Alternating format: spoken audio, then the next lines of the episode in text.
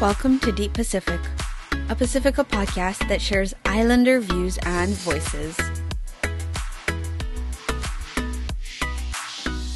I'm Kalani Reyes, your millennial indigenous science nerd and host. We are recording in the last week of August 2020.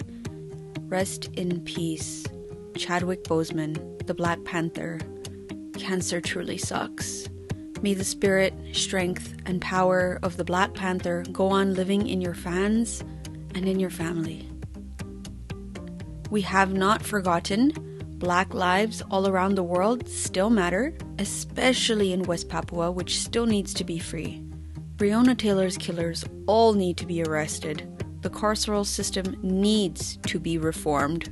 Queer people still need to be supported, and holding corporations accountable needs to be the first paragraph of any discussion on climate change, along with placing a great emphasis on Indigenous stewardship and knowledge. California is burning yet again. Give the people their land back.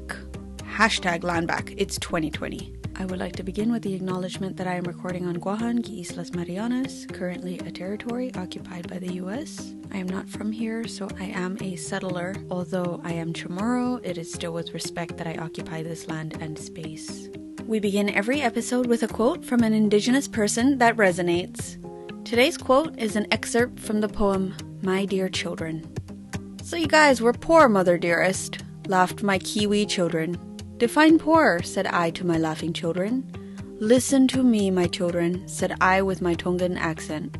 To be poor is a very strong word, my dearest ignorant descendants. I may be poor for not having McDonald's, KFC, or Chinese takeaways, or not having Nike, Adidas, Puma slashed into my possessions. But there were heaps of mangoes green, red, orange, yellow, big and small. Guavas were juicy, hanging from thousands of trees at our backyard.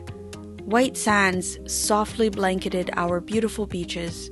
Green, cool coconuts quenched our thirsts in hot summer days. Is this poverty to you? Think carefully of the word poor, for it defines and narrows heaps of others' perspectives. My dearest Kiwi children, you do miss heaps in my so old days. I wasn't stuck inside the house with a flat screen for entertainment. My eyes used to feast on colors of flowers in our forest. I wasn't stuck with an Xbox with my fingers pushing buttons. My fingers ran white soft sands, dripping the ocean between them. I wasn't stuck with an iPod with heavy noise in my ears. I sang with the elders and danced through the rhythm of the night I wasn't stuck with an iPhone, surfing the net all the time, ruining my sight. I roamed our streets with all of my school friends. I may be poor in your eyes, my little Kiwi children, said I, but I did have fantabulous fun in my days, laughed I. Tongan born author and poet Mepa Taufavuni is an author, poet, community organizer, educator, wife and mother of four children, as well as a graduate of the University of the South Pacific and the University of Auckland. This quote resonates because this episode will be about Pacifica values. What are they? And our thoughts on how we can carry some of them into our futures. You will hear from Lisiate, a Tongan diaspora activist and first time contributor. Ha'ani, a Chamorro from Guahan with roots in Samoa, Toa, an iTaukei, or indigenous person of Fiji. Tamiti, a Samoan Tahitian educator. Jonathan, a Papuan with roots in West Papua as well as Papua New Guinea, another first time contributor. RT, a Chamorro Guininguahan with roots in Chuuk. Trini, a Chamorro Guinin Saipan. And Tomas, another Chamorro but Guinin Luta and Guahan. And of course, last but not least, Carol Ann, the storyteller from Pohnpei. You definitely want to hear what she has to say. And we will end with a discussion of a scientific paper on the status of emergency healthcare in the Pacific. Something I felt was very relevant to these COVID times. The paper was published just this year, so stick around for it. Now let's do it. Let's dive in.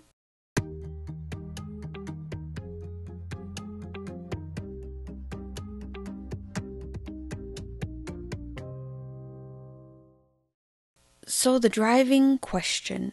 Let me start by giving the definition of the word value. As you know, the word value can mean different things to different people. We can value something like a verb, or we can say, This is a value of my culture, like a noun. The verb value means to consider someone or something to be important or beneficial. We value liberation for all Pacifica people. The noun value means a person or culture's principles or standards of behavior, one's judgment on what is important in life. For example, Chamorro culture emphasizes the value of wisdom and age in our elders or manamko, which is why you must pay them respect when you first see them. You will hear one of our contributors speak about that. Values are a great way to emphasize what is important to a culture, to a people, what we prioritize and spend time on. The problem here with our values, the elephants in the room might point out, is that by emphasizing certain aspects of our lives, obviously other aspects will suffer. Valuing the family name over reporting abusers, valuing sons over daughters, togetherness over personal ambition, putting too much emphasis perhaps on shame to hold our children accountable as opposed to pride and then throw colonialism in the mix, and who knows what has emerged on the other side. I will tell you who knows. The people speaking on it today know. Both types of values, the noun and verb, are discussed in this episode. So, now let me turn to you, my dear Pacifica listener who I value. What values have your Pacifica culture or cultures imprinted upon you? Are they similar to what other Pacific Island cultures have? Have they changed or evolved due to colonialism?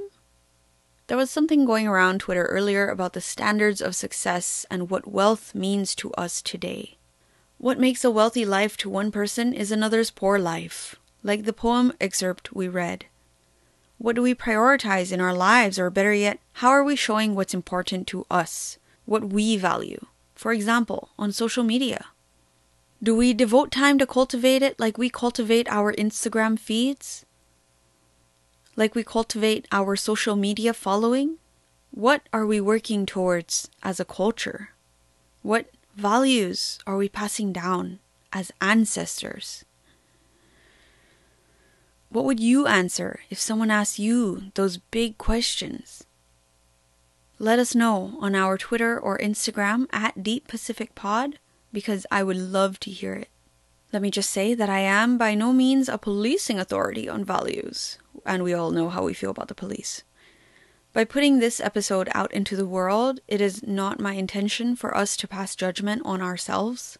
It is what it is, but starting to have these honest conversations with ourselves and with each other, I think, is so important. Key word here being honesty. Not your social media self, yourself. Be kind to that self, but also be honest. I'll put a warning there is explicit content contained. One of our contributors did drop an F bomb in this episode. And now I will let our first time contributor, Lisiate, take it away. Whakatap ke eik maf mafi. Whakatap moi ka inga ramai tū sholon. Whakatap mo whanua ai rā mai tū Sholoni, Turtle Island. Si o ta ofa ka inga, ko ki ngoa ko lisi ate mai le whihi vuna. O ko ololo tonga nofo i unceded and occupied Ramaytush Ohlone land. I'd just like to state beforehand that these views are my own and in no way represent Tongans as a whole. This is a perspective of a cishet Pacifica male born and raised a settler on Turtle Island. And much like our Sea of Islands, we are vast, we are distinct, we are beautiful, but we are not a monolith. And as for my values, uh, if I had to pick, I'd probably be reciprocity, empathy, and solidarity. For the first one, my grandma Baline Fakahiko Wihavuna, rest in peace, got a call from my parents that they needed help taking care of the kids. Within a week, my grandma was on a plane to America for the very first time, crossing the same wana that our ancestors lived and thrived on, to come take care of her mokopuna. She came out of love, certainly, but a reciprocal love that flows both ways. The concept of working together, struggling together, mourning together, with and for each other, for the benefit of the collective, is one that guides me daily. As for empathy, learning to understand and share the feelings of another, and in turn be called to action based on that empathy, has shifted my worldview completely. My parents' house growing up felt more like a motel than a house because we would always have family over. Maybe they'd stay a week, maybe they'd stay a year. When I was younger, I was just happy for the company and didn't think much of it. But that open door policy that my parents and my grandma lived by taught me at an early age the radical notion of empathy. I still run into folks who used to stay with us and truly enjoy seeing them thrive here. As for the last one, and to me the most important one, solidarity, I think this one is a synthesis of the previous two the mutual aspect of reciprocity and the ability to empathize with others. To quote the late Marxist philosopher Paulo Freire, solidarity requires that one enter into the situation of those whom one is solidary.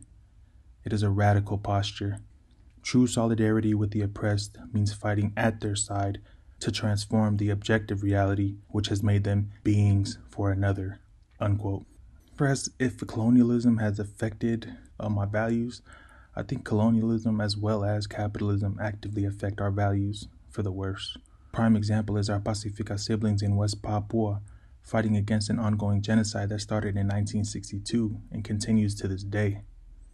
Imperialism, colonialism, capitalism are the systems that perpetuate and uphold the oppression of our Pacifica siblings, all in the name of resources that will only further entrench capitalist power and do nothing for the indigenous people on whose land they steal these resources from.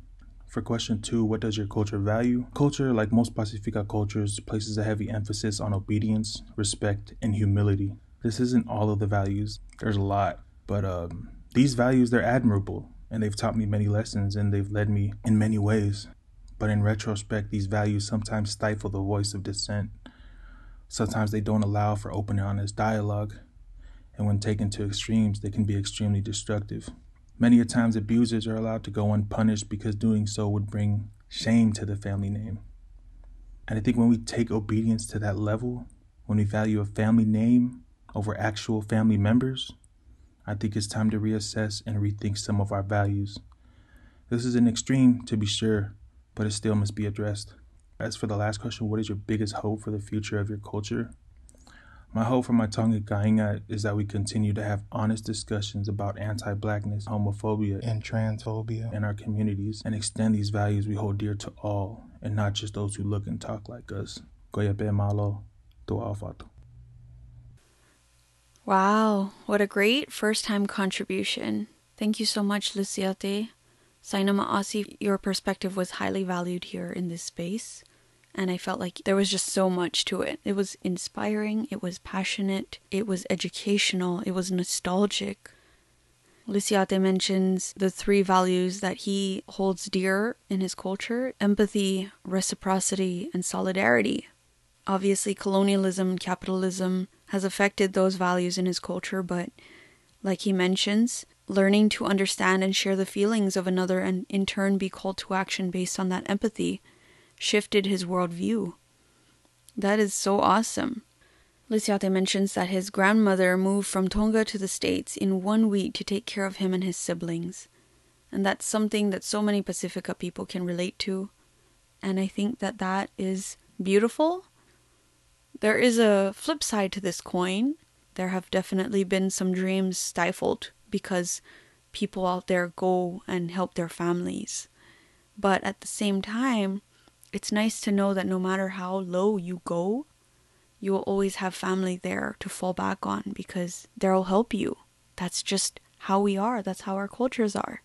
And it was really nice to see that validation from Tongan culture as well.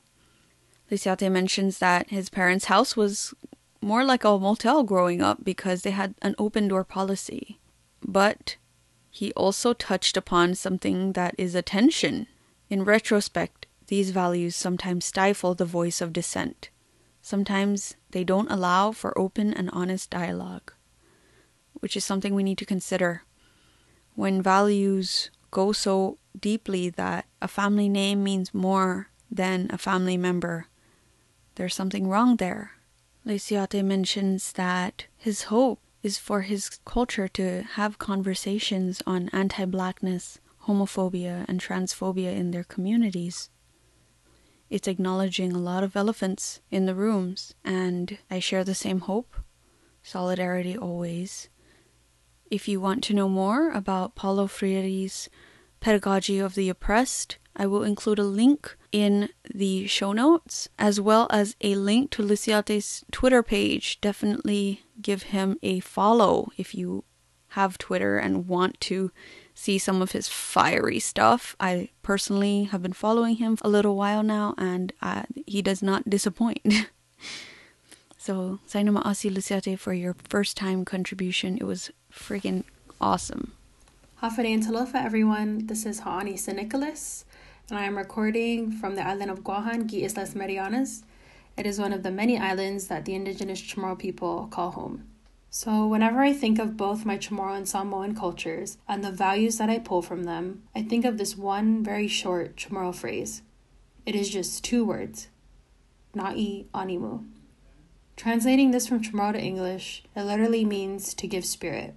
When I was younger, I never understood what this phrase actually meant, and if anything, it just confused me, so I never tried to find out. It wasn't until about a year ago that I learned that this phrase was shared among Chamorros and other island residents during the Japanese occupation of Guahan during World War II. It was something spoken to uplift one another in a time when violence and death seemed inescapable. It was a piece of simple solace during such dark moments. It basically meant do not give up.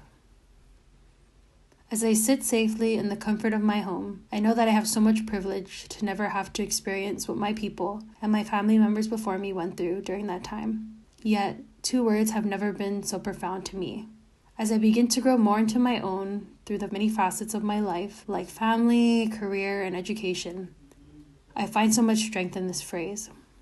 It's hard to put into words, but if I had to try to describe this value, it would be something like ancestral encouragement, resilience, and persistence combined into one. It is drawing strength from our past to be strong for our future.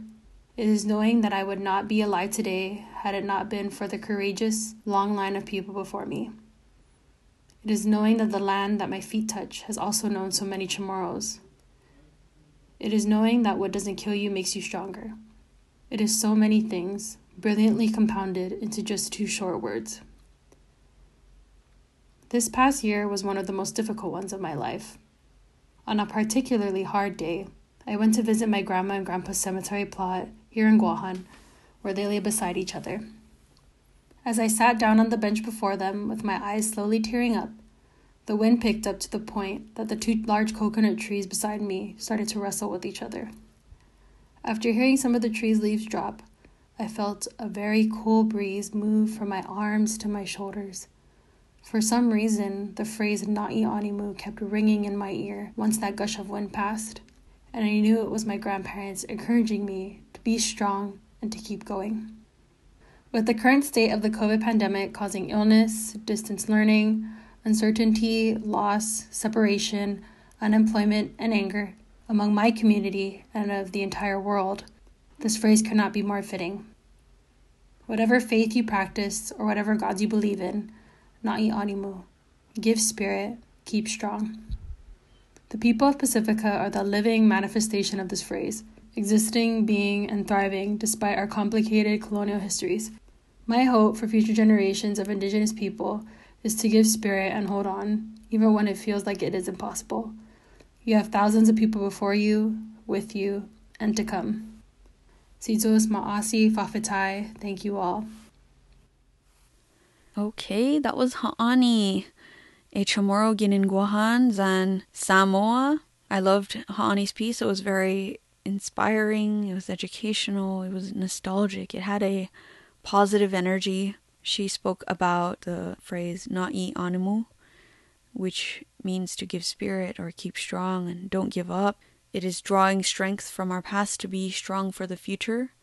And I love that idea because Ha'ani actually did something very interesting here where she spoke about feeling her grandparents' spirit around her.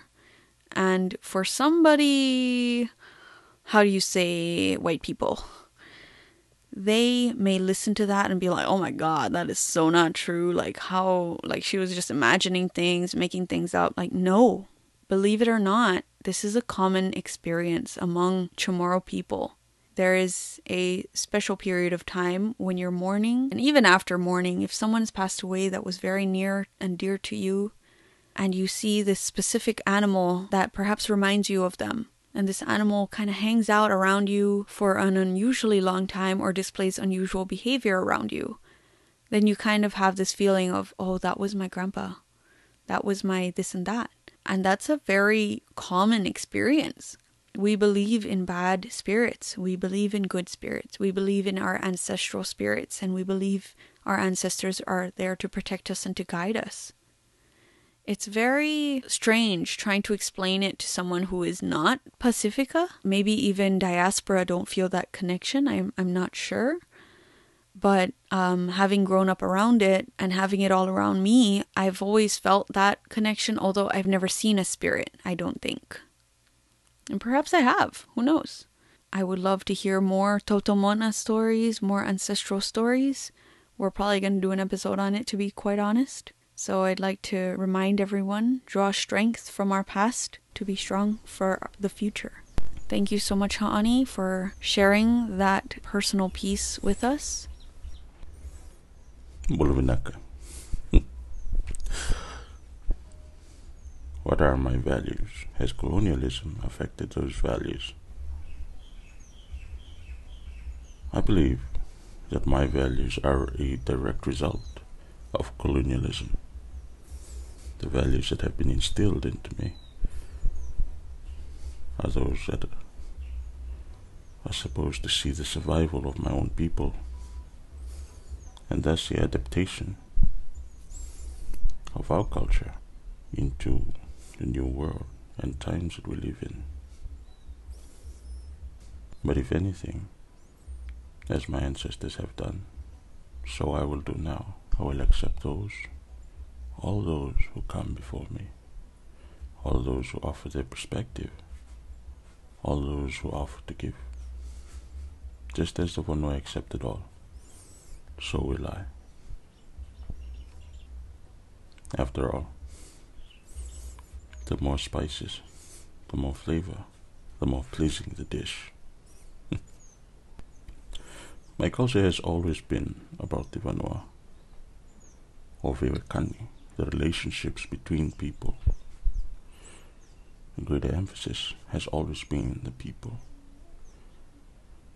In recent years, however, there has been a marked change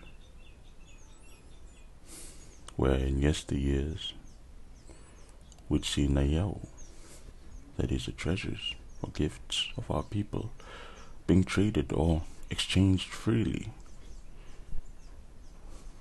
the old ones would say it needs to be given away, or else it would just rot. Nothing was stored. And in the end, everyone was happy, I believe. However, nowadays, with introduction of new treasures, of new gifts, there have been those who would not pass on. And that is a sad thing. What was once an insult in our culture, that is to kanazubazuba, or to eat in a bowed way, is now fast becoming a norm. That is not to say that they are not wrong. I believe this is part of the adaptation we need to do. But it all comes down to the definition of treasures. If your treasure is people, then you would not mind anything else. But if your treasure is in materials, then nothing can fill your heart.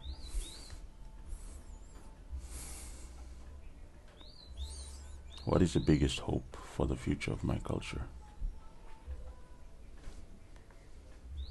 Reality? I hope it survives. I hope that a hundred years from now, we will still have our culture. I hope that a thousand years from now, we will still have our culture.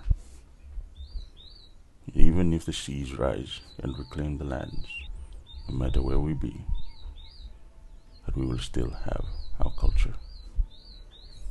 After all, what is one's identity without culture? Thank you. All right, so that was Toa. As you all know, any Toa fans out there, Toa was on the first episode on identity. Toa also gave a piece on our decolonization episode, as well as on our language episode. That's episodes one, two, and four. Definitely give his other pieces a listen if you haven't. Toa mentions my culture has always been about the Vanua and the relationships between the people. And I find it really interesting as someone who didn't grow up with our lineage firmly stamped into our memory. It is really interesting to see someone else come from a culture that places a huge emphasis on that. It's a huge value to know your lineage. And I think that is so cool. Toa mentions that before people exchanged their gifts freely and it was good for the most part, but these days we see the introduction of new treasures and gifts comes down really to the definition of treasures. If your treasure is in materials, then nothing can fill your heart.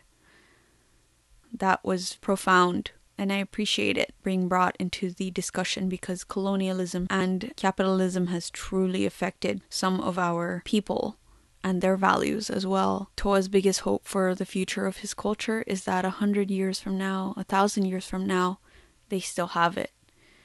And can you imagine having this man as your ancestor? Oh my god. Sainama Asi Toa for your insightful piece as always.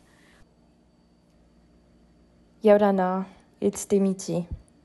I think a person's values are heavily impacted by the environments they evolve in, and I've really been shaped by my multicultural and multiracial upbringing, and my lower middle class upbringing as well. I've been influenced by what I've read, what I've studied, who I've met, where I've lived, because wherever I went, I adapted and took on values and behaviors from the place I had moved to like a sponge. Anyway, I'll just say a few words about my Polynesian values and culture. I want to be honest, I don't really know what they are today, so I've really been questioning myself. I've been wondering what are my Whenua and Whenua's values. What is part and parcel of my culture? Where can I catch a reflection over values? Can I witness those reflections of culture and values in the peace and grace we find in an aparima, danced by the young and old? in the smile and cheekiness of our knowing Matahiapo? Will I catch a glimpse of our culture and values shining through the lending hand and respect of my students in class? Or in the cheerfulness and glee we feel at a Fia Fia? Or in the feeling of gratefulness for land and sea and sun we feel at the end of a good meal? Is it in our Havas coordination that we may find a reflection of our work ethic, our greatness, and perseverance? Is it in the puddle of a Va'a team that I'll find our valuing of teamwork and effort and consistency? Is it in the philosophical depth of the languages we speak that I will find the essence of our values? I've also been wondering if our values are reflected in the way we just let corruption slide because we don't want to cause any trouble. As we say here. Or is it also in the way we pollute our finua mindlessly, with no shame nor regret, spoliation, letting it happen? I can't clearly see the goals we're setting for ourselves. I can't hear the people speak over all the chatter, over all the La République Française in Tahiti and the founded upon the Holy Trinity in Samoa and the we need to keep the economy going and growing in COVID 19 times. I can't clearly see our original ancestral values shine through on a daily basis. I can't hear our original myths, our stories, our history, our philosophy. I don't hear us discuss our identity, our values, but I hope to hear our voices emerge from the chatter sooner rather than later. All right, so that was Tamiti of Samoa, Tahiti. Uh, so Tamiti was in the very first episode on identity. So many people related to her piece. Because she did speak about how being called half caste affected her upbringing and her worldview, as well as how she relates to her culture. I thought it was very powerful as well. Um, you should definitely give the first episode on identity. Give it a listen if you haven't yet. Today, Tamiti's piece is more poetic. She mentions a lot of points of tension privilege, corruption, taking care of the land. She also said, Is our values seen in the feeling of gratefulness for land and sea and sun that we feel at the end of a good meal?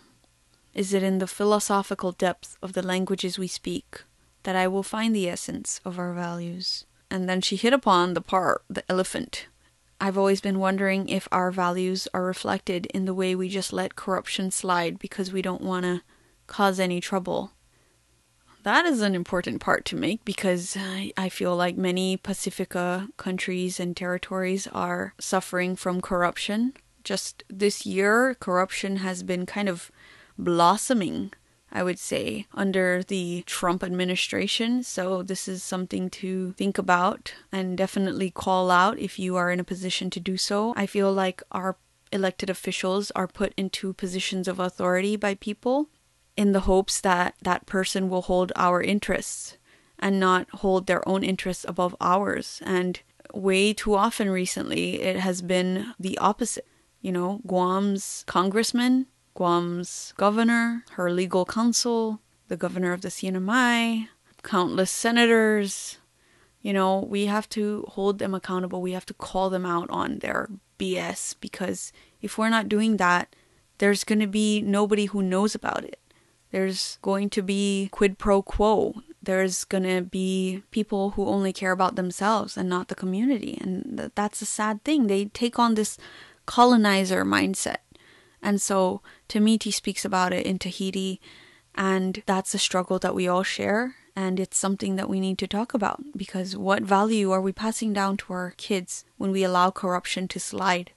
She mentions original ancestral values. And for many cultures, I guess our values will change and adapt to modern times, but it is kind of interesting to think about the values our ancestors had and how we keep them alive today. Saina Maasi for your piece Tamiti. It was insightful as always. Love hearing her voice. I will warn you that our next contributor did drop an F bomb. but if you are anything like me, you will enjoy it. So now, let's hear from another first time contributor, Jonathan of Papua New Guinea. Greetings from Papua New Guinea. My name is Jonathan. Growing up in the suburbs of Port Moresby, our capital city, I was taught many things. I was brought up to be Christian, respectful of my elders, and to understand how I must be to become, for lack of a better word, better. And I ate it up. I was a good little boy. I always stuck to the rules. I saw the world in black and white, but it turns out my views of good and bad, they were skewed. Because it isn't that simple. What I believed wasn't actually right. Now I see where the cracks in those philosophies hide. Dig a little deeper. You will see the light that seeps through start to shine. Now I wasn't taught that being the norm was the best thing in the world, but I could tell that it was implied. I was blessed enough to have parents that didn't force these things on me, but let me tell you, the rest of the world, they fucking tried and it worked for a while. I lived by those rules line by line, following every single letter. I thought it was how you did in school, the approval of the system. I was a fool, but now I know that there's so much more that matters. We were never taught the latter, and it was your fault if you didn't succeed. If you didn't do well, you didn't try hard enough. If you weren't a certain way, then it wasn't you they wanted to see. That was what I believed. The problem came from me doing well, impossible not to look down from a horse so high and the pride and the ego didn't just grow, they swelled. There wasn't much to keep my feet on the ground with my head in the skies. And that's where some of my privileges lie, being able to ignore what torments the other side, a side I didn't see. And how could someone so disconnected from those lives hope to understand when it's basically day and night? Empathy, Jonathan, empathy. I used to care about accents, how someone sounded in English. Now I only wish I understood your native tongues. When a woman says PNG isn't safe, I don't argue, I listen, understanding that we need to do what the oppressed says needs to be done. And that is the sum of my experience, where my values will live and die. Always with the oppressed, never on the fence, I only hope that I prove to be a true ally. So let me just end this with love and solidarity for our LGBTQIA plus family. And for the victims and survivors of gender based violence, we believe and we support you. Power to the indigenous people and people of color all over the world. And black lives still matter. And last, but certainly not the least, always, Papua Merdeka. Saina Ma'asi, Jonathan, for your wonderful piece. A very strong energy there. It had a very good spoken word feel to know that even across the Pacific, religion and colonialism has such a hold on some cultures and communities that, you know, like Jonathan said, it's impossible not to look down from a horse so high. He lived by those rules, line by line, and he found out later he was a fool. I think that if you can recognize and be honest with yourself, about how you view yourself in contrast to how you view other people in your community and your culture and other cultures, then that's a really great first step. And Jonathan mentioned West Papua. He mentioned how religion and privilege played a role in the way he looked at himself. I think overall it was a really awesome and strong first time contribution. Thank you so much, Jonathan. Solidarity across the Pacific free West Papua. So, how about we take a really quick break? Stop, stretch, breathe, and when you come back, you will hear more awesome stories. Hafa Adai. My name is RT, and I am from the beautiful island of Guam. And we're here today to talk about something that connects us all, something very important, which is value. Now, oftentimes we may oversee that. We may oversee value. For myself, I didn't know my true value till later in my adult life. I've always been surrounded by value. We all are. We're all surrounded by values. Farmers value the weather, bodybuilders value their food intake, but no matter what our values are, we look to them as a way of life. It wasn't until later I started to hold closer to certain values my job, my family, the things I work for. And as I weave through my later years, I started to recognize that my true value is beyond what my mind can concept, and that outcome is based on the way I value the things I do and how I do it. I started to hold true to the very beautiful value of Enough Inafamalik for the good of all. No matter what changes we encounter in life, in our homes, in our jobs, Enough Inafamalik is a value that we should all bring into great fruition into this world that will give us the outcome we all long for good for all. That was RT's piece. I loved how RT mentions Inafamalik, which you'll hear from another contributor as well, Trini also mentions Inafamalik, and that is to make good. It means a, a balance, a harmony to fix what has been wronged. And, you know, us wanting to demilitarize is us wanting to right the wrongs of our colonizers and fix the Pacific and to spread Inafamalik so that we are sovereign nations and we're not in between wars.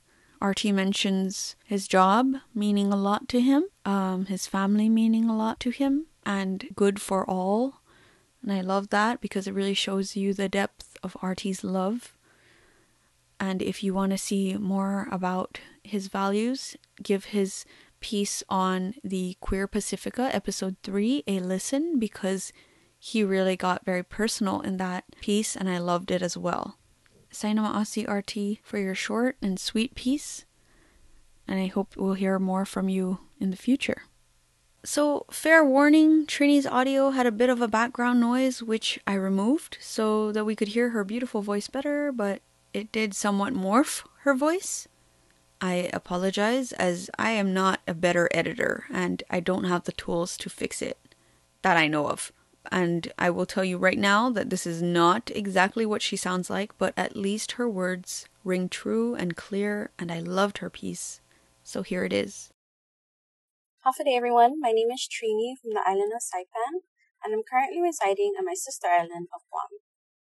I would like to talk about three cultural values that I consider to be the most important values of my culture, as well as values that I personally try to uphold in my everyday life. The three values are Inafat Maulik, Respeto, and Tubi Mamala. If the other Chamorros in this podcast also mention any of these three values, all the more proof that they are central to our way of life. The first value is Inafat Maulik. This word has no straightforward English definition, but let's break down the composition of the word. The root word here is maulik, which means good. If we add fa to make fat maulik, that means to make good or making good. We will make something good like a situation or something. Then when you add a, we get at fat maulik, which means to make good with another person or um, people in general. Then finally, adding the in gives us inafat maulik, which means the deeds that are done with one another, which makes things good. It's a big word, right? It basically means treating others well. And, you know, there's this endless cycle of doing upstanding deeds or things for one another. Auntie is sick, okay, let's go cut her grass, or let's go make her dinner. You know, little things like that, or or big things like socially distancing for the good of others. The second value is respeto. Now, this is a Spanish word to mean respect. The deep respect you hold for your elders is a value I see across many cultures, not just Chamorros. I grew up respecting my grandfather, my mom's siblings, their husbands, you know, my older cousins. I have a lot of older cousins. And, you know, the elders that I see at Sunday Mass. We learn to respect our teachers at school and, you know, everyone down to the lady who sells empanada in the store in the morning. It, it's automatic for us, and one way that we can express this respect is by doing what we call fenini, which is the act of holding someone's hand to your nose and asking for a blessing. Different people kind of fenini others differently, but that's, that's the general way. So Lani and I had a fun and interesting discussion about social etiquette when you go to fenini someone. And while we were talking about it, we really showed just how many little tiny social rules we have just by this one act of respect. The third value is the act of being mamala. It means to be shy, but it's a lot more than that too. It means to show humility and reservation in places where it's needed. You often hear people say that someone is taimamala, which is the opposite. Someone with no shame, no humility. And if they say it in a joking matter, it's fine. But when it's not a joke, it can be a serious accusation or insult. Being mamala is leaving the last piece of any food ever untouched at the dinner table or at a big party. We don't want to be the last person who just grabs something to eat or the last food there when someone else could possibly have some. This is common across all islands, and correct me if I'm wrong. Asking for someone to correct you too can be seen as being mamala we're too shy to make mistakes, so we want to make sure we're right. And while this value has some setbacks, such as being too shy to wrongly practice our language, we cannot pretend that this value doesn't exist. If we're in a college room filled with people, teachers may have to pry answers out of their students until everyone gets more comfortable. We're humbled enough to know that the teacher knows what they're talking about in most cases, and we'd rather wait until we are ready. So these three values are present today. It's the reason we wear masks and socially distance ourselves during COVID. People who don't value Inafat Maulik refuse to wear masks because they don't care if someone else could potentially die or get placed on a ventilator. People who don't value respect don't respect other people's wishes that they want to feel safe during a pandemic. They want to see you with their mask on or staying away from them so that they can feel safe people who are taimamala or those without humility do not care if what they do affects other people. Uh, you don't see a lot of us protesting in the streets that to wear the masks or to break lockdown. That's just an example. Right now, our COVID cases are getting higher. Are these three cores losing its touch here? Or is, that the, is it that the family bond is still so strong that we can't go months without seeing our godchildren, our grandmothers, our siblings? Who knows? I just hope we see less and less cases, and my biggest hope is that our people remember these values generations after. Saina Maasi Trini, I loved that you mentioned the three main things in Chamorro culture. Well, not the main things, I would say, but they definitely are huge themes in our culture. And that is Inafamaulik, Respetu, Mamatlao.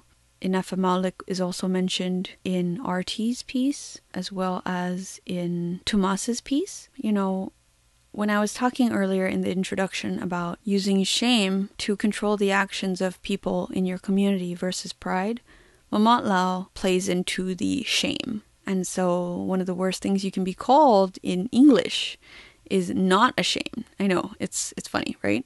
So you go and you call the person that balutens or takes food when they open the tables at the novena, you call them not ashamed. You're like, hey, that person's not ashamed because they're just out here not thinking about anybody else. They're out here getting their baluten before everybody else. And you know, that's um it's something if you call somebody and you say they're not ashamed, that's not a good thing in our cultures. And Trini kind of goes into that a little bit, which I loved. She mentions that Mamatlao, that humility, it does have setbacks, but we cannot pretend that it doesn't exist. And that's true, we can't. So there are times where that humility is a little bit of a setback. Overall, I think it makes people very endearing, in my opinion, but at the same time, it's like when you're running a podcast, it's kind of funny. Trini's biggest hope is that people remember these values generations after her, and I would say that is a very valid and true hope that is shared among so many Pacifica people. Saina Maasi Trini for your awesome piece. Sorry about the audio, we'll figure it out. Undunkaluna Sidzusmasi to Kalani and Deep Pacific for allowing me to enter this space again and share my thoughts. My name is Tomas and I am Galita, meaning I come from the island of Luta in the Marianas. As of right now, I am currently residing in Guam as a respectful settler attending graduate school at the University of Guam. If there's one value that I believe truly defines who we are as a culture and a group of people, it's this overarching concept of community that is inherent in a lot of the practices we continue today. And when I say community, I'm not just talking about a physical group of people living in a shared location. I'm also talking about that feeling of belonging and being part of something larger than yourself. Belonging and being part of a group who shares the same language, beliefs, values, practices, etc. I say that community is overarching because we have many ways of upholding this value. One example of this value and practice is observed in what we Chamorros understand as poksai. In its basic meaning, poksai translates to raise, nurture, or breed, such as in the phrase Mamomoksai du guaka gilansu, or I raise cows at the ranch. However, it is not used only to refer to raise animals because we also understand poksai in the context of raising or nurturing a child, and even more commonly, raising a child of another, such as in the phrase Penexai Bianya, or he was raised by his grandmother. Also, here I should note that in my language we don't have gender pronouns, so the translation is not just specific to males. It's just an example of the Chamorro phrase in context, and it could easily be used to refer to females, trans people, or non binary people. I guess in a Western context, our indigenous practice of poksai is comparable to the foster care or adoption system. However, in our context, this is practiced mainly between family members. It is not uncommon for a person to hear a Chamorro say that they were raised by family members who were not their birth parents. For example, my older sister and brother were raised by our grandparents since they were infants until they were old enough to go to school. I myself, at one point, was quote unquote adopted by my auntie when I was in the States during high school. She treated me like any one of her children, and she even encouraged me to get a part time job during my senior year, which I believe prepared me at an early age for the realities of adulthood. But my family is just one of many in which Poksai has become a working part of our vocabulary.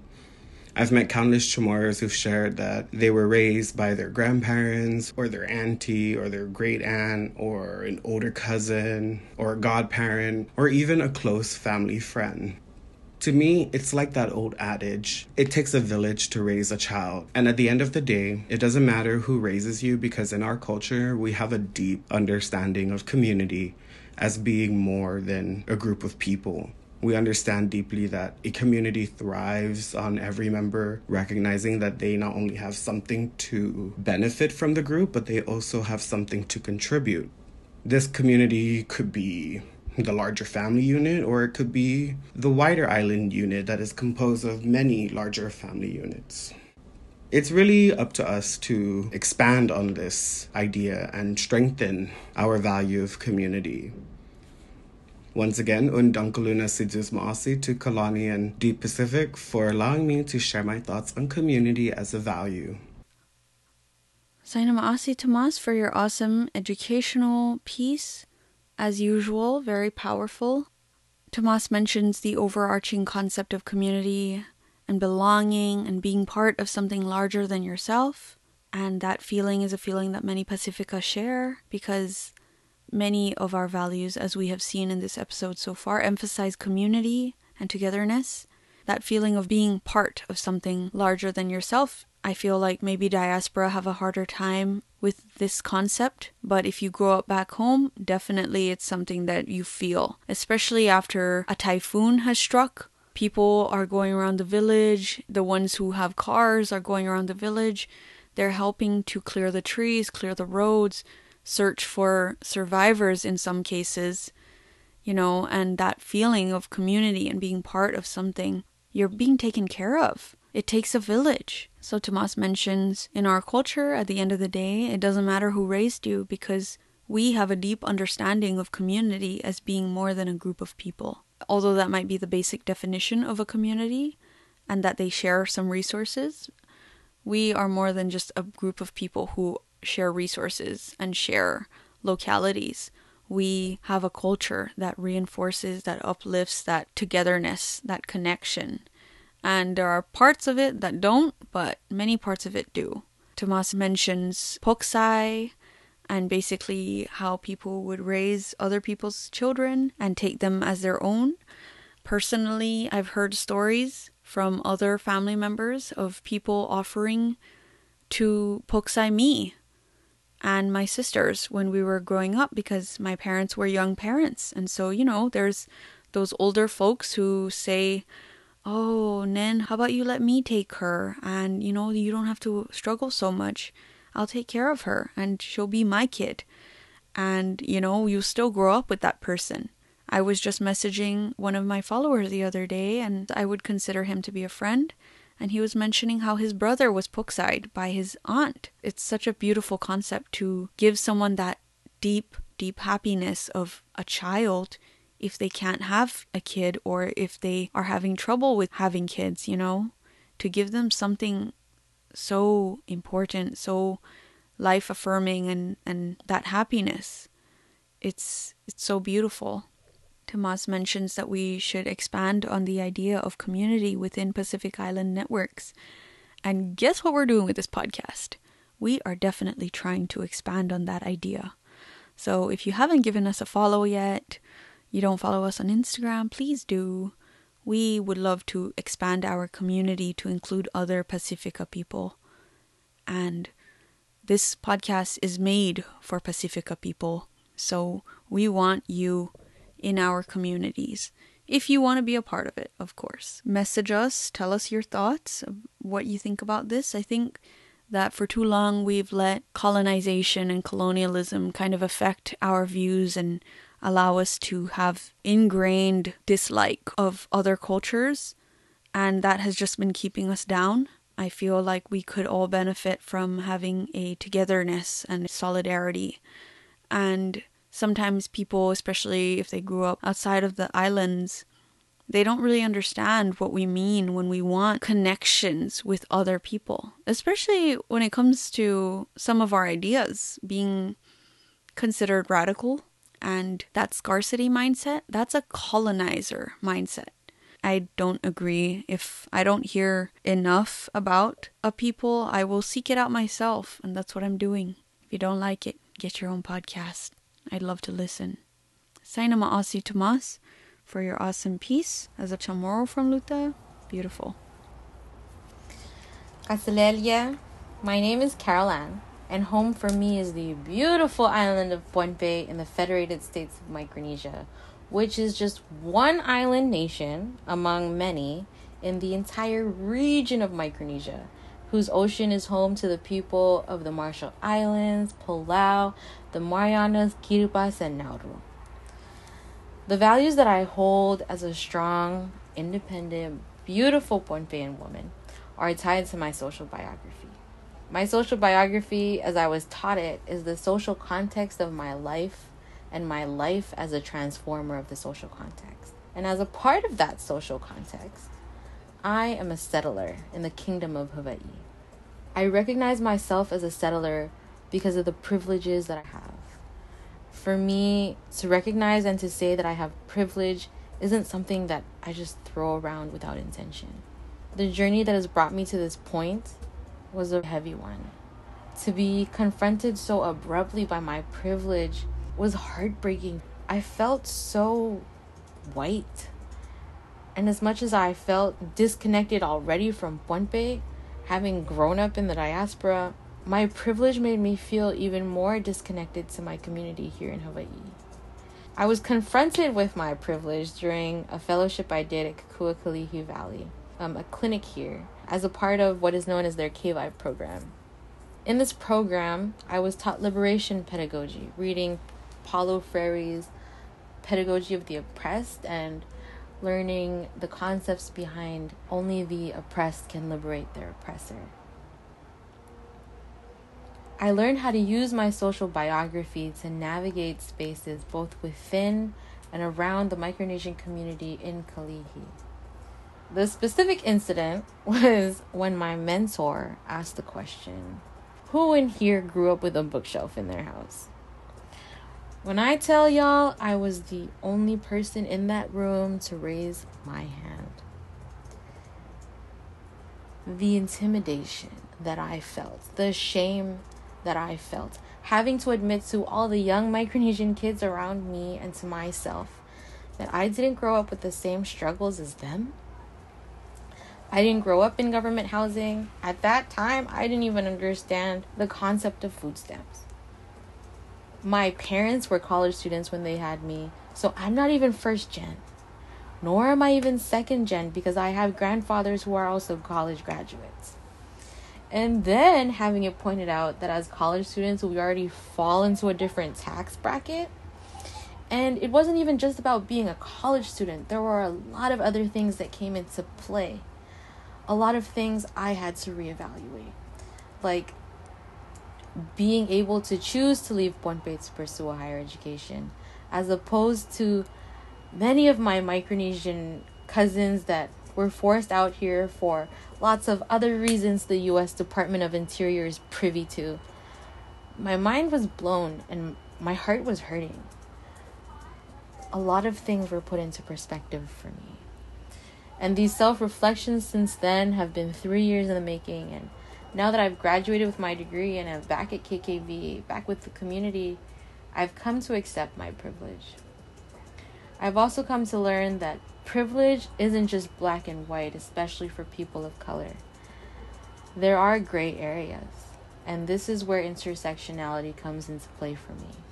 The idea that my identity is multifaceted, affected by a plethora of histories and experiences there are spaces I inhabit where I am in a position of privilege.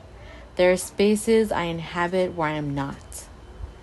There are spaces where I take up too much space, and there are spaces where I do not take up enough.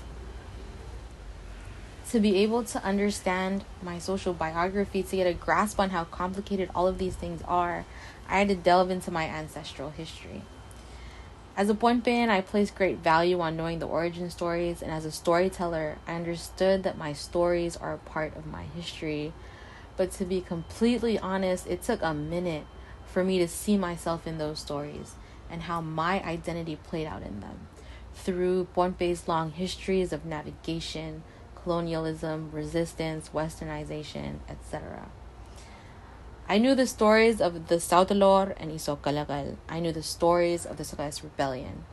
My part in these stories is that I am both a descendant of the oppressed and the oppressors. As a Tupulap, I am a direct descendant of the Saudeleur, who built Nanmadol and oppressed the people of Pohnpei under strict tyrannical laws. At the same time, I am a Tupun Banme, a direct descendant of Isokelekel, who led the coup that overthrew the Saudeleur, freeing the people of Pohnpei and establishing the chief systems we use today. In the story of the Sokehs Rebellion, I am a direct descendant of the quote unquote rebels who resisted against the German government shooting the German governor in attempts to protect their indigenous lands. I am also a direct descendant of the German officer who brought an army from their colonies in Papua New Guinea to take back control of Pohnpei. Being able to acknowledge that I am both a product of the oppressor and the oppressed, that I am both the rapist and the raped, and that my existence is still valid in the world is what I value.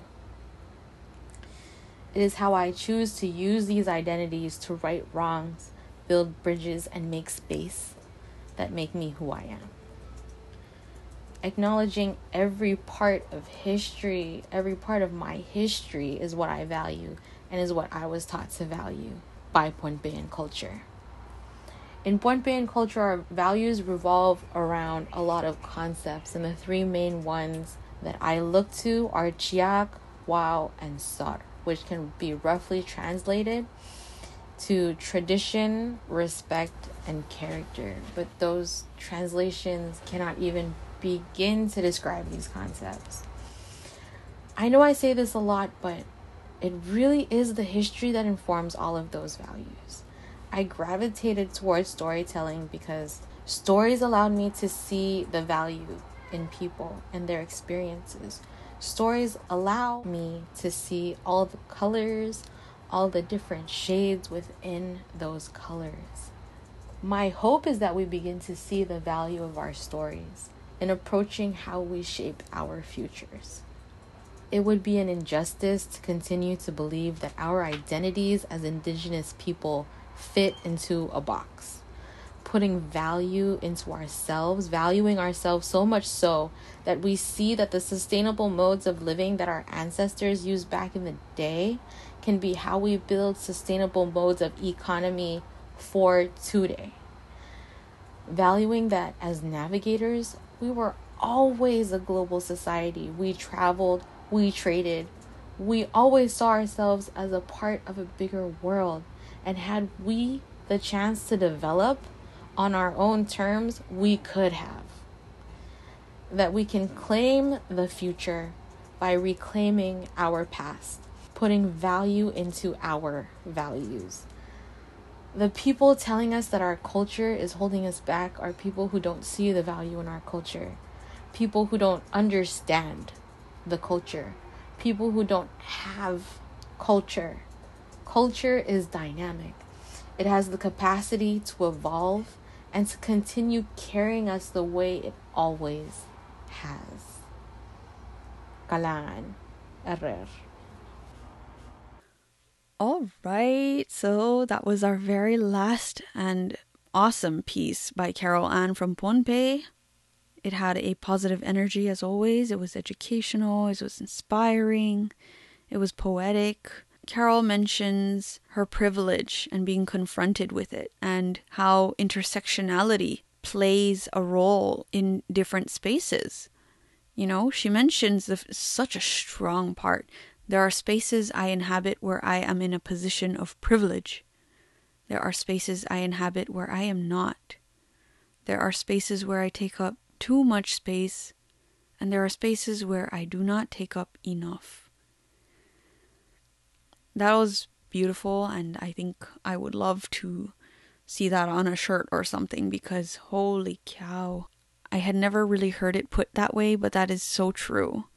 I am privileged in some ways and I am not in others, and it all depends on my intersectionality. Really, it depends on my history and my positionality in my culture.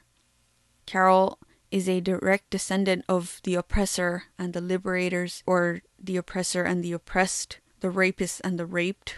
It took a long time for her to come to terms with that and to see herself in her origin stories. Today, she values that existence. So, she was also mentioning Pohnpeian values, which are tradition, respect, and character. Those are some worthy values and definitely shared. Although character was a new introduction, I liked that a lot. And she mentions that as a storyteller, stories allowed her to see the value in people and their experience. And her hope as a storyteller is that we begin to see the value of our stories in approaching how we shape our futures. I definitely saw where she was coming from there. That's exactly the reason for this podcast. So I appreciate her acknowledging that, and I appreciate her giving a story today for this episode.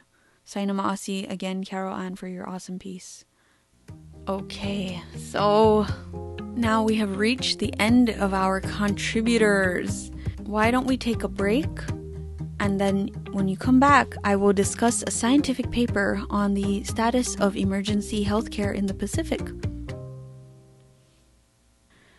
Okay, so our scientific paper we are discussing today is called Emergency Care Status, Priorities and Standards for the Pacific Region, a multi phase survey and consensus process across 17 different Pacific Island countries and territories. This paper was published in June of 2020, so like five years ago in Corona time. It was authored by Georgina Phillips. Georgina Phillips is an emergency physician at St. Vincent's Hospital in Melbourne. She is also a PhD scholar with the School of Public Health and Preventative Medicine at the Monash University. She has hosted Pacific Islands health professionals during their travels to Melbourne, has an interest in research, and has a long involvement with medicine in the Pacific Islands region since 1996. Shout out to Dr. Phillips. This study is significant because it basically used the World Health Organization's emergency care system framework of standards to set a baseline for what we have now and to build upon that for the future. It mentions that effective emergency care reduces mortality, aids disaster and outbreak response, and is necessary for universal health coverage. Surge events frequently challenge PICTs where robust routine emergency care is required for resilient health systems. PICTs, of course, meaning Pacific Island countries and territories. So, this study literally took the World Health Organization's framework to lay out some minimum standards for every step of emergency care. They came out with a really cool infographic as well, which I will post in the episode thread that I will tweet out. It's really cool. Um, it is pretty profound and kind of sad because it does give percentages for what is already there. That baseline that this this um, establishes is quite a sad baseline. Uh, let me just read you a few things from it. Only 36% of clinicians reported trained pre hospital care providers in their countries. More than 80% of clinicians reported unreliable access to care during transport to a hospital. 9% of clinicians reported a centrally dispatched ambulance system. 9% across these 17 Pacific Island countries and territories. And yet, this affects us because 9.2 million of us, or 10,000 deaths, have been due to extreme weather events in the Pacific between the 1950s and 2011. That really is something. 96% of clinicians do not have a high quality pre hospital system in their country. That is how it affects us. So if you thought that this is just another boring paper, you might be right, but it is definitely good to show that we have that baseline of 96%, and we can only get better from there. So, before the care even begins, who do you see? What type of training should they have? The staff training level is covered in the human resources and training portion. Um, infrastructure and equipment is covered next, and this applies to ambulances, the standard set of medical equipment that they carry, their stretchers or trolleys, their radios, etc. Under leadership and governance falls the Good Samaritan laws, or the laws which protect people from liability if they are providing emergency care.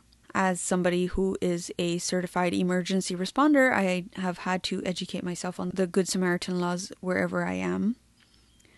So, legislation governing pre hospital emergency care, like the licensing of ambulances, are also covered under leadership and government, and they lay out a minimum standard that there should be a person in charge in the government who handles all of this.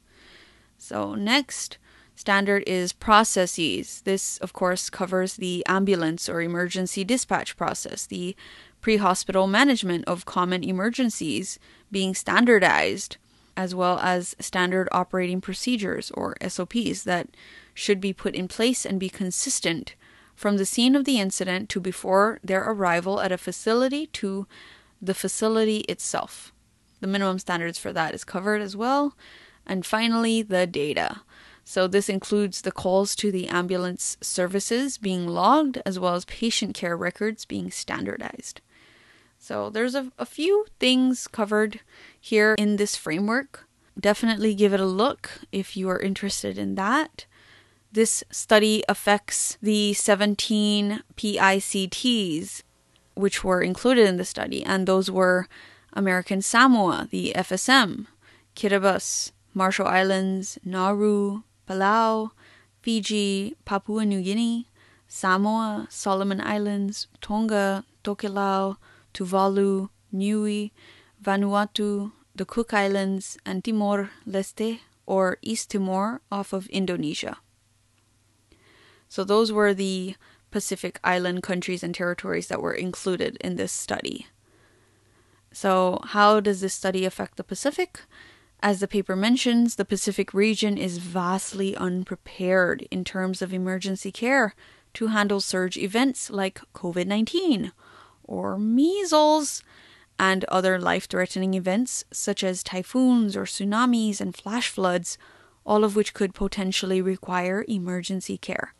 So, this paper basically aimed to describe the current status of emergency care, determine priority actions, as well as set minimum standards for emergency care systems development across the Pacific. Part of my opinion is that I felt like this paper was a nice read. I wish it had included where I am from, the Marianas, but I understand that due to the nature of the survey, perhaps other reasons I'm not privy to, I won't know why we weren't included, especially considering that our healthcare is not and has never been a beacon of light, nor a priority for legislative funding, especially on Guam. After reading through the methods and looking at all the appendices, I really appreciate that the author worked with these stakeholders to help them identify what their priorities were according to pure numbers, really. They gave a 70% threshold in terms of short term and long term goals.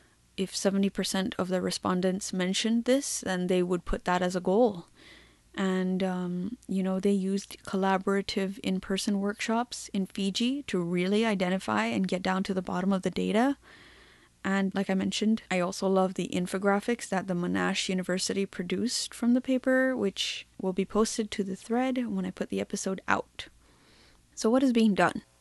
This study was funded in part by the secretariat of the pacific community spc kudos to them. We, as a region, need to hopefully fund more research such as this to prioritize our care. We need to get our government to recognize that we need to prioritize this care for our people wherever in the Pacific we may be. Now that these guidelines and baselines have been established, how easy can it be to get real data so that we can shake it in their faces to say, hey, can we as a collective like find funding to prioritize healthcare because as some in the Pacific have been experiencing, especially those in Guam and Hawaii, but this applies to everywhere. Our people are dying from lack of health care. On top of that, Guam, Hawaii, Tahiti, many more places are unable to close their borders due to their colonizers saying we cannot. And that is just ridiculous. So, what else is being done? Um, I don't know, actually. So, naturally, I Googled what is being done about the healthcare in the Pacific, which is a broad question with caveats, but the results were pretty sad.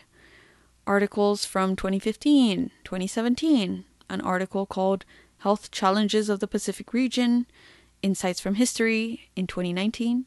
Uh, something that stuck out, though Strengthening Pacific Health Systems by the World Health Organization, um, as well as another page from them called Building Resilience of Health Systems in Pacific Island LDCs, which are least developed countries, including Kiribati, Tuvalu, Solomon Islands, and Vanuatu.